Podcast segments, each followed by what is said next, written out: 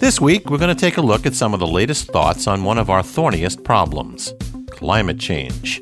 Experts believe that President Biden's plan has a good chance to stymie the worst impacts of global warming.